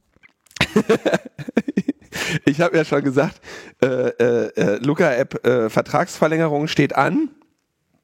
Steht gar nicht an, die haben eine Abo-Falle in ihren Verträgen. Ähm, das heißt, die Kündigungsfrist läuft bald ab und die Länder müssen jetzt äh, die Verträge aktiv kündigen, sonst müssen sie nochmal bezahlen. Pfiffig. Ähm, äh, pfiffig, ne? Und ähm, was ich ja auch schon mal erwähnt habe, äh, Nexenio sagt, sie hätten äh, auch um die 30, 40 Millionen in Installationen der Luca-App. Und wenn man sich mal überlegt, welche App ist überhaupt so viele Millionen Mal installiert worden, da käme nur noch die Corona-Warn-App und dann kommen so Schwergewichte wie WhatsApp und so, ne? wo also Milliardenunternehmen sehr, sehr lange arbeiten mussten, um äh, eine solche Installationsbasis zu bekommen. Wenn man so im Marketingbereich guckt, dann liegt so der Pay-per-Install so zwischen 1,30 und 1,50 bei Android, bei iPhones noch deutlich mehr. Also kannst du im Prinzip sagen, so dieser, das, was die Luca-App geschenkt bekommen hat an Installationsbasis, dadurch, dass ihre Anwendung in 13 Ländern staatlich verordnet wurde und damit ja die Gastronomen gezwungen waren, ihre ähm, äh, ihren Kundinnen die Installation nahezulegen. Ähm, ist also ungefähr sowas im Bereich 60 Millionen Euro, die sie quasi on top nochmal geschenkt bekommen haben. Wenn man davon ausgeht, ist es Android, geht mal davon aus, dass auch ein paar iPhone-Nutzer die App haben, dann haben wir jetzt so 100 Millionen Euro in Marketing und Installationswert geleistet, die Gastronominnen für diese App auf Zwang des Staates. Und da überlegen die sich natürlich auch, ähm, was machen sie in der Anschlussverwendung der App? Und das war übrigens auch, wir haben ja eigentlich als CCC nur einmal davor gewarnt und haben gesagt, die werden, die suchen nach anderen Geschäftsmodellen. Und genau das tun sie jetzt auch gerade. Und interessanterweise steht in diesen Luca-Verträgen, das Recht von Culture for Life, die Software außerhalb des Einsatzgebietes gegebenenfalls nach eigenem Ermessen zu kommerzialisieren, bleibt unberührt. Das steht da drin. Ja, die können also jetzt damit machen, was sie wollen. Ja, äh, wird kritisiert von Professor Klaus Wendt von der Universität Siegen, der sagt, während wichtige Projekte wie die elektronische Gesundheitsakte nicht vorankommen, können Firmen in der Pandemie vorpreschen und der Staat macht solchen Apps völlig naiv kaum Einschränkungen. Ähm, das ist natürlich zu kritisieren. Er sagt, der Staat sollte wichtige IT-Infrastrukturen im Gesundheitsbereich selbst in der Hand halten. Vertritt er also eine ähnliche Position wie du gerade zur Corona-Warn-App. Jetzt hatte ich ja schon gesagt, ne, Smudo muss wieder auf den Talkshow-Strich und äh, stimmt aber gar nicht, denn die haben eine Lobbyagentur beauftragt, äh, was jetzt hier bei Netzpolitik.org rausgekommen ist. Und zwar ist das die Lobbyagentur FGH, Finsbury Glover Herring, ähm, die für Management im Manager-Magazin ähm, äh, äh, so beschrieben wird als äh, der, der, also der Vorstand äh, Alexander Geis sah, wäre der einflussreichste Vorstandsflüsterer Deutschlands. Nun hat er nur ein, nun hat er ein neues Ziel, FGH zur größten PR-Maschine der Welt zu machen. Ähm, und die machen eher so, also machen PR, ja, aber ähm, wenn man sich mal anschaut, wer da so angestellt ist, äh, würde man eher sagen, so Public Affairs. Ja, Public Affairs ist ja PR in Richtung der Regierung, ne? ähm, also politische Entscheidungsprozesse, Lobbying. Und in dieser Agentur ist tätig ein Herr mit dem Namen Lutz Stroppe. Und äh, dieser Lutz Stroppe war bis vor kurzem Staatssekretär im Gesundheitsministerium und er war einmal der Büroleiter von Bundeskanzler Dr. Kohl. Ja. Und der macht jetzt PR und Public Affairs für die Luca-App bei einer Spin-Doktor PR-Agentur, die sich anschickt äh, oder die plant, äh, die einflussreichste der Welt zu werden. Ich würde jetzt mal vorsichtig schätzen, wenn du dir so jemanden kaufst, äh, dann ist der nicht ganz so günstig, ja. Wenn er Wollte ich auch gerade fragen, was kostet? Staatssekretär, Büroleiter, Kanzler, ja, ähm, das ist, also ich meine, das ist die Drehtür par excellence. Er ist vor ein paar, äh, auch erst vor kurzem ähm, aus dem Ges äh, Gesundheitsministerium unter unklaren Gründen gegangen. Ähm, ich sag mal, vor allem, wenn, also in diesem Bereich, in dem der jetzt tätig ist, wird er sicherlich mehr verdienen, als er als Staatssekretär verdient hat, vor allem, wenn er mal früher Staatssekretär war. Ja? Und das ist doch wirklich, ich meine, je länger du da hinguckst, Tim, ne, umso unschöner wird das. Ja, da, da hast du jetzt Millionen einem Unternehmen hinterhergeworfen, die jetzt wirklich so die richtig evil Kommunikations-Spin-Doktor Public Affairs Leute losschicken, um äh, dich wieder in die Medien zu bringen. Und da ist irgendwie jemand, der früher Büroleiter des Kanzlers war. Ist man dann schon automatisch evil eigentlich oder woraus leitest du das jetzt äh, ab, dass die evil sind? Also ich würde ehrlich gesagt sagen, ähm, dann bist du evil. Das, also ich, ich kann mir, ich, also wer solchen, wer, ich allein, also ich, ich übrigens nur, damit es nicht wieder heißt, äh, ich denke auch, dass T-Systems evil ist und Ludwig evil ist, dass er jetzt irgendwie äh, da Alle jetzt evil. zu denen rübergeht und, und an der an der anderen Seite der Corona-Warn-App weiter wirkt. Ne? Das ist einfach evil. Das ist so, das macht man nicht. Aber wenn das jetzt dein Lieblingspolitiker mal Kanzler wird und du wirst dann Kanzler äh, Büroleiter. werde ich ja nicht. Werde ich ja nicht. Na, das, woher weißt du denn das? Dass, dass ich nicht Kanzlerberater werde? Ja, dann kannst du, du kannst, bist doch ganz So einen Hungerlohn gehe ich doch nicht arbeiten, Tim. Termin und so. Naja, also, äh, das warten wir dann mal ab, wenn es soweit ist. Die eine Sache, äh, die, die Sache ist, was du danach machst. Ja, wie willst du denn in ein, in ein Urteilsvermögen eines äh, Staatssekretärs im BMG vertrauen, wenn der im Nachhinein sein äh, Adressbuch äh, auf diese Weise äh, äh, äh, monetarisiert. Und man kann, wenn du den jetzt fragst, dann wird dir der Herr Stroppe bestimmt sagen, wie sehr er brennt für die Gesundheitspolitik und wie wichtig es ihm ist, mit FGH für die gute Sache zu kämpfen, dass er jetzt irgendwie den Datenschutz aufweichen, um mehr Daten in der Luca-App erfassen zu können. Ne? Das, die können dir ja alle immer eine schöne Geschichte erzählen. Und ich würde, jetzt pass auf, ich glaube die Geschichte sogar. Ich glaube auch, dass die alle irgendwie zu Hause sitzen und denken, sie wären hier irgendwie gerade die Speerspitze des Guten. Ja? Aber allein, allein, dass sie das tun, macht einfach so ein schlechtes Bild von, von der Politik, von den Leuten, die in solchen äh, Bereichen arbeiten. Das ist einfach nicht schön. Ja, das ist einfach, das ist einfach ein rücksichtsloser Schaden, der hier an dem, an dem Vertrauen in die Demokratie in Kauf genommen wird. So. Der wird ein ganz toller Mensch sein, der Herr Stroppe, bin ich mir ganz sicher. Aber wie sieht das denn aus? Wie sieht das denn aus? Und wie sieht das aus, wenn die, wenn die dir einerseits erzählen, sie würden mit der Luca-App kein Geld verdienen und dann holen die sich so einen als, als PR? Ich meine, wer will teuer, wer, wer soll bitte teurer sein als, als Lobbyist und PR-Manager als jemand, der Staatssekretär und Büroleiter des Kanzlers war? Was willst du denn noch? Naja, vielleicht, äh, vielleicht liegt ja Smudo, vielleicht holt ja Smudo jetzt seine, seine, seine Ersparnisse unterm Kopfkissen vor und haut die jetzt einfach äh, für Lobby drauf. Da geht's ja hin, die ganze GEMA-Kohle. Also das ist einfach, das ist einfach kein schönes Bild, ja. Und ähm, das ist ja enttäuschend.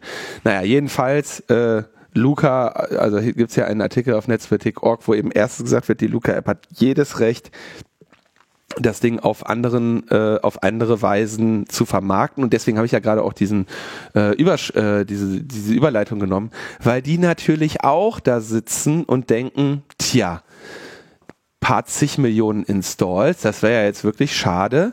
Die zu, zu vernichten. Ne? Also das Gleiche, was du ja gerade zur Corona-Warn-App sagtest. Ne? Und äh, die Luca-App hat natürlich jetzt, ich meine, die schielen in alle Richtungen. Ja?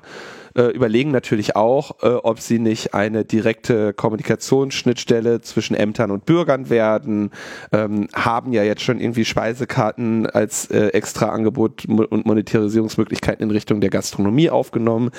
Natürlich wäre jeder wahnsinnig zu sagen, okay, äh, dieses Projekt wird jetzt abandoned und wir widmen uns etwas Neuem und versuchen nochmal eine Installationsbasis von ein paar Millionen aufzubauen. Ja? Aber aus genau dem Grund, möchte ich nur wiederholen, haben wir eben gesagt, ist es sehr wichtig, dass du hier die staatliche äh, Hoheit hast mit der Corona-Warn-App. Und wenn man sich jetzt mal überlegt, bevor nun ein Unternehmen die Kommunikation für den Staat baut, was ja offenbar eines der Kommerzialisierungsziele der Luca-App ist, wenn man sich diese Artikel durchliest und auch die Zitate, also der Geschäftsführer Patrick Hennig sagt das ja auch ganz klar, ne, dass er äh, sich für unterschiedliche Optionen der Monetarisierung interessiert. Ja? Ähm, insbesondere äh, Ämterkommunikation. Natürlich willst du da lieber äh, selber was bauen also natürlich willst du das in eigener, in der eigenen Hand haben. Und da, deswegen mache ich das so. Natürlich willst du dann lieber, dass die Corona-Warn-App aufgebohrt wird, als dass die Leute, denen du quasi äh, eine Nutzerbasis im Wert von 100 Millionen Euro erzwungen geschenkt hast. Ich weiß gar nicht, wie nennt man das? Wie nennt man das, wenn man jemandem was schenkt, indem man andere zwingt? Er, er schwenkt? Er zwängt. Er zwängt. Genau, die haben den das erzwängt. Ähm, ne? Äh, wenn die dann sagen, guck mal, ihr habt uns hier so und so viel äh, Nutzer erzwängt und jetzt äh, nutzen wir die, um letztendlich quasi bei allem schon mal 40 Millionen oder 30 Millionen Nutzerinnen ähm, Vorsprung zu haben. Tja, also die Corona-Apps werden ähm, endemisch. Kommen wir zu, ähm, ja, weiß nicht, gute Nachrichten. Also bemerkenswerte äh, Nachrichten zumindest aus dem Datenschutzbereich. Ähm, und zwar blicken wir einerseits auf Frankreich und andererseits auf den Umgang mit, äh, was ich mal so Cookie Dark Patterns äh, nennen würde. Kennt ihr alle? Ja, man kriegt so äh, komische Dialoge beim Besuch einer Webseite aufgerufen und dann ist da so ein großer, dicker, fetter Button mit hier draufdrücken und alles wird gut und dieses hässliche Overlay, was dir den Zugang zu dem geilen Content versperrt, das ist dann auch sofort weg und dann, dann melden wir uns auch nie, nie, nie wieder. Oder du bist halt dann aufgeklärter User und möchtest gerne so, ja, nee, ich äh, möchte jetzt aber nicht, dass jetzt hier diese ganzen Marketing-Cookies bei mir gesetzt werden und dieses und jenes Unternehmen hier berechtigt ist, nochmal Quervergleiche zu meinem Surfverhalten aufzuspannen.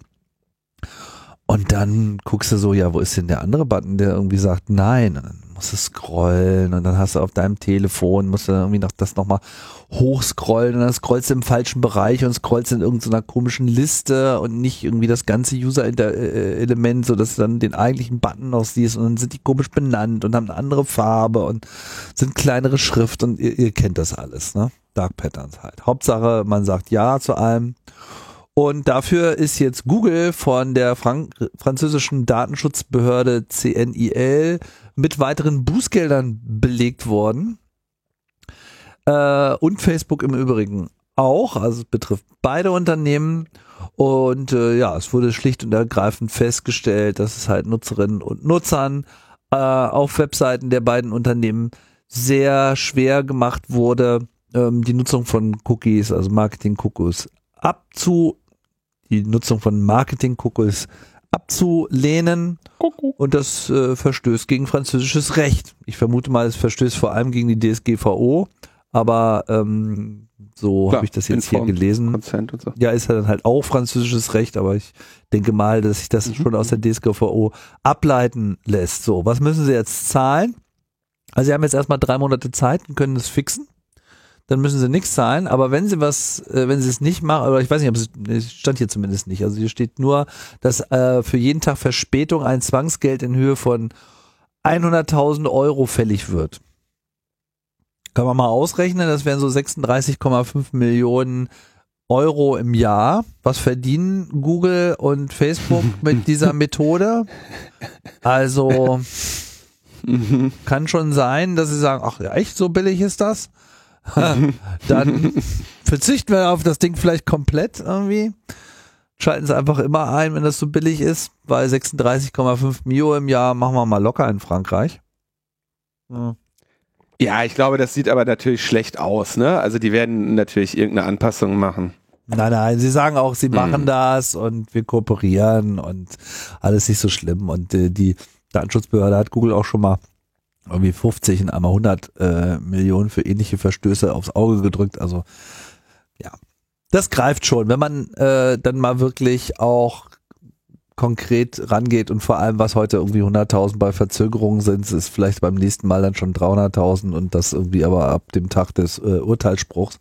Also, we'll see.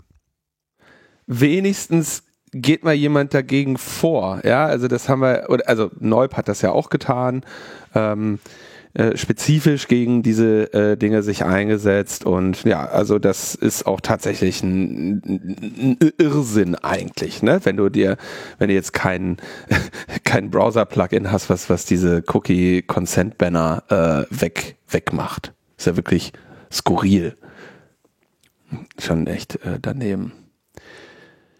Aber okay, also äh, äh, wenigstens auch mal von staatlicher Stelle was dagegen. Neub musste sich ja selber, quasi musste ja dann irgendwie äh, klagen und sowas alles. Ne? In Polen ist äh, wegen Pegasus gerade äh, richtig was los. Also Polen ist ja eh tatsächlich von der politischen Entwicklung her nicht besonders erfreulich insgesamt alles. Ne?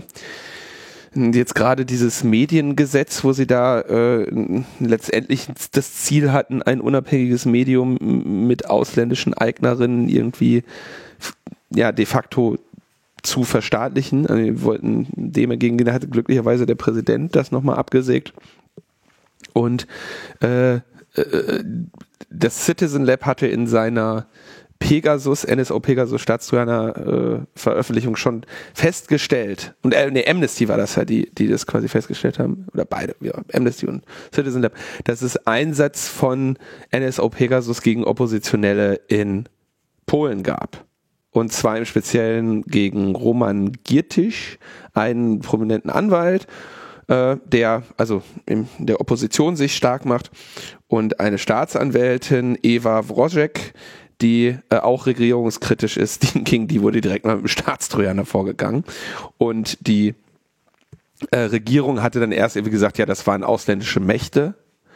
Und jetzt ist aber eben äh, rausgekommen, die haben diesen Staatstrojaner gekauft und damit ist auch klar, wer den äh, eingesetzt hat, ja, und äh, gegen die Opposition und das ist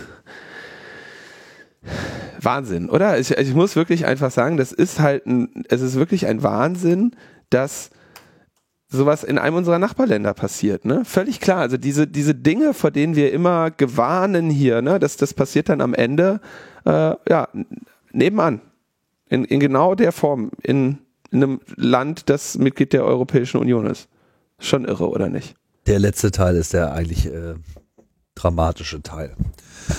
Also, dass es irgendwie auf EU-Ebene äh, nicht gelingt, hier in Polen mal äh, andere Sitten mit durchzusetzen, das frustriert mich zunehmend. Von Ungarn fangen wir gar nicht erst an.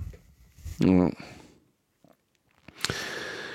Tja, und dann, also ein, ein Themenbereich, den wir ja hier äh, äh, immer sehr vorsichtig umschiffen, oder ist, äh, betrifft ja die Cryptocurrencies. Ne? Und äh, das, was da jetzt gerade so passiert, also im Bitcoin, Ether, NFT, den ganzen, äh, dem ganzen ähm, Sumpf, diesem ganzen Ponzi-Sumpf. Und ähm, also es treibt ja wirklich sehr äh, unterhaltsame Blüten. Ne? Also ich habe jetzt irgendwie letztens ein, ein Plakat gesehen für NASA Doge. Das ist irgendein Ether-Token, den man kaufen soll. Ah. Es, hat wirklich, also ich, ich, ich glaube, ich kann zu dieser ganzen Cryptocurrency ein, eine Sache sagen. Ich weiß nicht, wie es endet, ja. Ich habe ein paar Ideen, wie das ganze Ding endet. Aber es wird nicht gut enden. So, das wird, das wird nicht gut enden. So. Auf keinen Fall. Auf gar keinen Fall. So, entweder fackeln wir einfach mit der ganzen Scheiße den Planeten ab oder wir bauen alle ganz kräftige, schöne Infrastrukturen für die ganzen kriminellen Geldwäscher, Steuerhinterzieher und so weiter. Äh, Ja. Oder die ganze Kacke geht baden und, ihr, äh, und, und am Ende haben wir äh, Blut in der Straße, ne? weil alle ihr Erspartes für ein paar Bits äh, aufs Spiel gesetzt haben. Also das sind so die drei, die drei Optionen, die ich sehe. Eine positive fällt mir da irgendwie langfristig nicht so ein. Nee, das ist ähm, schwierig, zumal die Leute, die das vor allem jetzt vorangetrieben haben, ihr, ihr Geld schon längst gemacht haben Richtig. und jetzt eigentlich nur noch die Leute einsteigen, die dann halt künftig bluten werden. Man merkt aber auch, dass das jetzt alles in so einem Überhitzungsmodus auch langsam Ja. gerät. Also jetzt werden sie alle schon panisch und äh, die ganze Werbeaktivität steigt enorm an und, und, und, und lappt auch schon so aus dem Internet äh, rüber auf Plakate und äh, Fernsehanzeigen. Also so eine gewisse Überhitzung ist schon anzumerken. Wie viel thermischer Raum da noch besteht, bevor es da zu Da- Problemen kommt, darüber kann man jetzt noch diskutieren. Das ist unter Umständen alles noch ein bisschen länger hin, aber ist, die Zeichen verdichten sich schon. Ja, aber ich glaube, da ist noch ein bisschen Luft. Also da, auf jeden Fall, wenn du jetzt sagst, Corona ist in zwei Monaten vorbei, würde ich sagen, äh, diese ganze Kryptonummer wird auf jeden Fall noch mal einmal richtig schön nach oben schießen. Ja, das dauert auf jeden Fall noch länger also als zwei ich, Monate. hoffe ich, sagen wir es mal so. Ja klar, du musst ja noch die Gewinne Alter, einfahren hier von den Investitionen. Also so schnell jetzt nicht. Aber ich kann euch nur sagen, ich kann eigentlich nur dazu raten, gebt eure Coins lieber mir. Ähm, da sind sie besser aufgehoben. Dir. Her damit. Also ich habe jetzt Bitcoin aus meinen Spendenoptionen rausgestrichen. Ach echt, ja? Äh, hast du Norton? Norton Antivirus? Ähm, das läuft jetzt hier eigentlich schon ganz gut seit einiger Zeit, aber ich habe ein bisschen viel CPU-Last. Ich weiß nicht warum. Also eine der Sachen, die tatsächlich äh, äh, eine, eine, äh, also ein, ich finde ehrlich gesagt auch immer die, die ehrlichere äh, Art des, des, dessen ist, wie man einen erlangten Zugang monetarisiert, ist äh, Minerware. Ja? Also man, statt einer Ransomware äh, bemächtigt man sich halt eines Computers, eines Botnetzes oder eines Superrechners und installiert halt einen Miner, ja, der dann irgendwie Monero meint oder Bitcoin oder weiß der Geier. Und äh, ne, für die Zeit, die du diese Maschine im Beschlag hast, ähm, profitierst du dann eben, ne, weil du äh, Energie in nicht mehr wirklich nutzbare Wärme umsetzt und in äh, Kryptotaler. So. Und um das zu verhindern, ähm, installieren sich viele Leute einen Virenscanner. Und damit sie aber trotzdem in den Genuss von Cryptocurrencies kommen, hat jetzt Norton, Norton Antivirus, hat jetzt einen Coin-Miner eingebaut in ihren Virenscanner, der, wenn du äh, im Prinzip äh, keine, ne, wenn du jetzt irgendwie gerade nichts zu tun hast, dann meint der Ether. Und ähm, dafür, dass er das macht, also Norton hat quasi einen Mining Pool, ja, also Mining Pool heißt ja, du verwaltest im Prinzip Rechenlast, du kriegst immer die Bestätigung, dass deine, äh, deine Clients da mitgearbeitet haben und am Ende teilst du die Gewinne unter denen auf.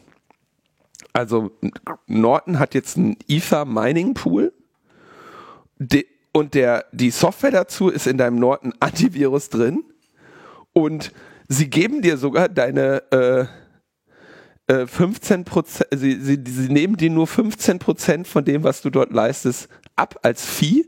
Ja, also du kriegst immerhin 85 Prozent von dem, was du da an Energie wirklich verballerst äh, und in Ether umsetzt, kriegst du auch tatsächlich. Die, die, sind alle, die sind alle völlig verrückt geworden, oder? Das, das ist so, so, so ab, absurd. Also es ist ein Aprilscherz.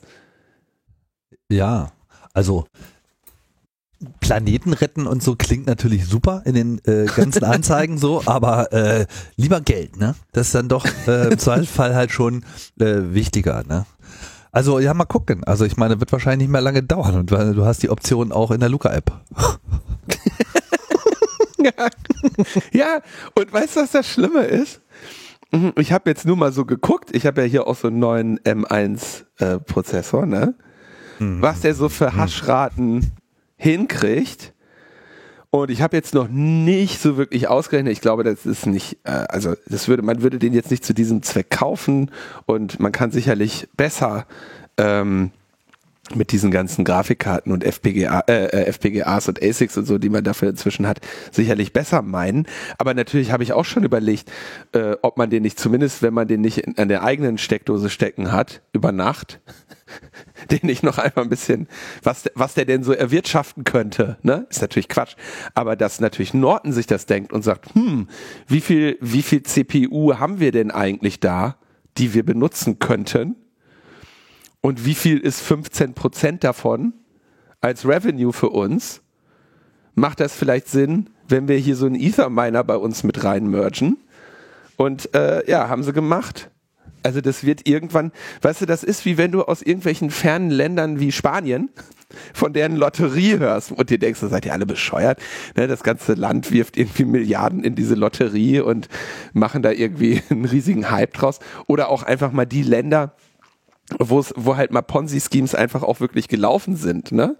Und die sich dann am Ende halt das, das Land in, in finanziellen Ruin geworfen haben, weil sie alle irgendwelche kleinen Täterchen getauscht haben.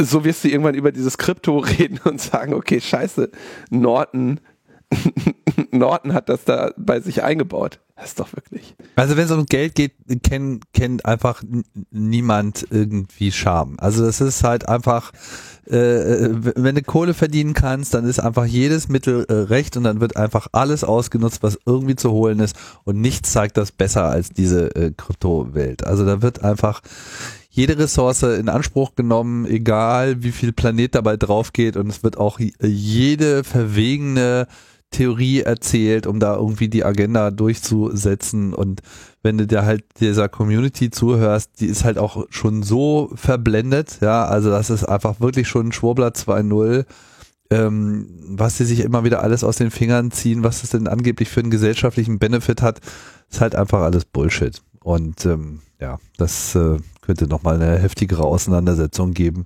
Zumal das eben so ein Bereich ist, der prinzipbedingt eine Menge Geld hat. Also wir haben ja schon gesehen, wie, wie das in der Politik verfangen hat, ne? Mit irgendwie Blockchain in irgendwelchen Oh, ja, politischen. gar nicht dran denken. Ja, das. oh, ja, aber so ist es halt, ne? Klar. Ne? Gut, ich meine, man kann ihn zugute halten, dass das ähm, komplexe Materie ist, die schwierig zu verstehen ist. Und wenn natürlich so viele Leute in so einer Branche davon reden, dann muss man zwangsläufig irgendwann mal als Politiker davon ausgehen, dass es auch schon so eine bestimmte Bedeutung hat, weil wenn du es nicht verstehst, wer bist du denn dann zu sagen, dass das alles nicht wahr ist? Also, das ist äh, ja ne, so ein nochmal so ein eigenes äh, Problem äh, für sich. Aber äh, wir raten auf jeden Fall erstmal von der Installation ab. Äh, sowohl von Norton Antivirus als auch von Norton Krypto. Und, sonstigen Kryptominern. Ja, also wenn ihr bereit seid, da irgendwie ähm, Geld zu investieren, dann lieber in T-Shirts von noch buchen, ist für dick. Ja. Das ist aufgehoben.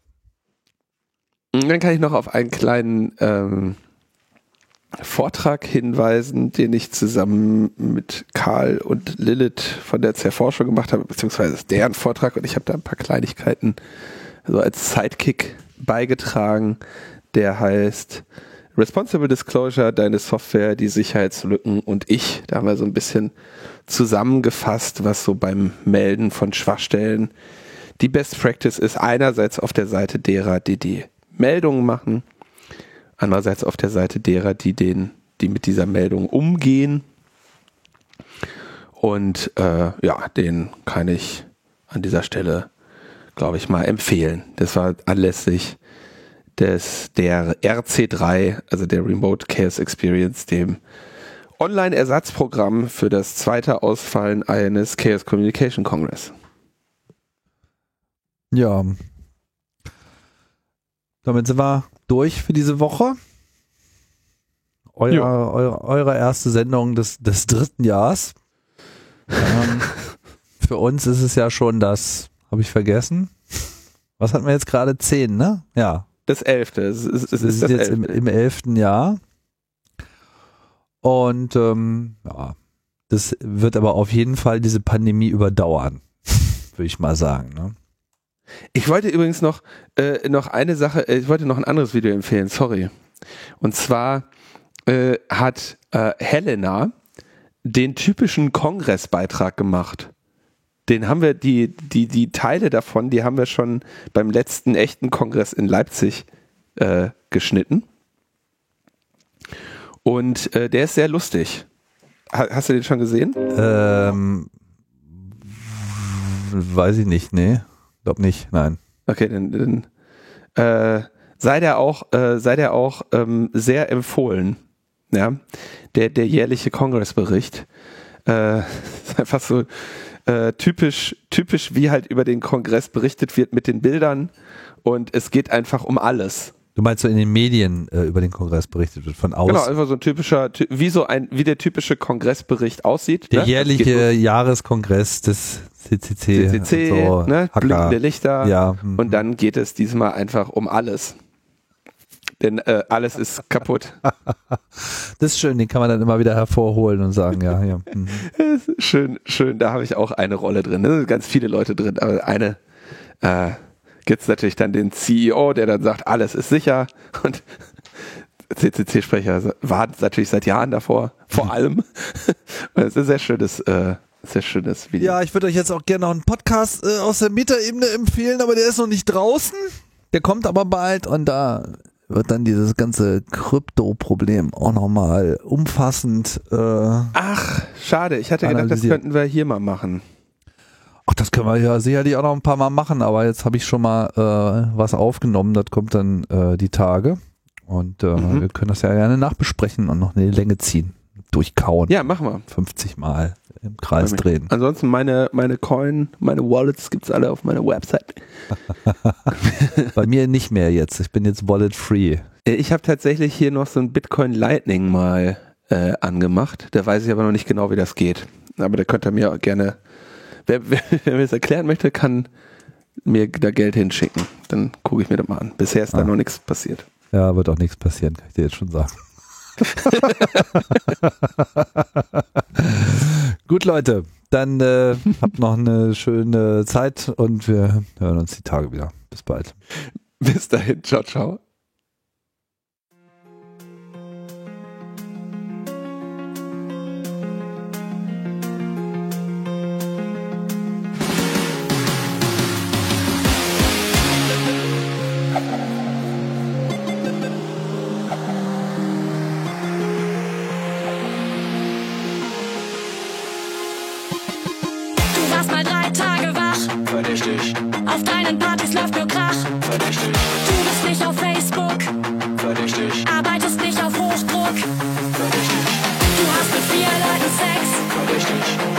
Das Video deinem Ex. verdächtig, Ihr seid alle nicht normal. verdächtig. Ihr seid alle radikal.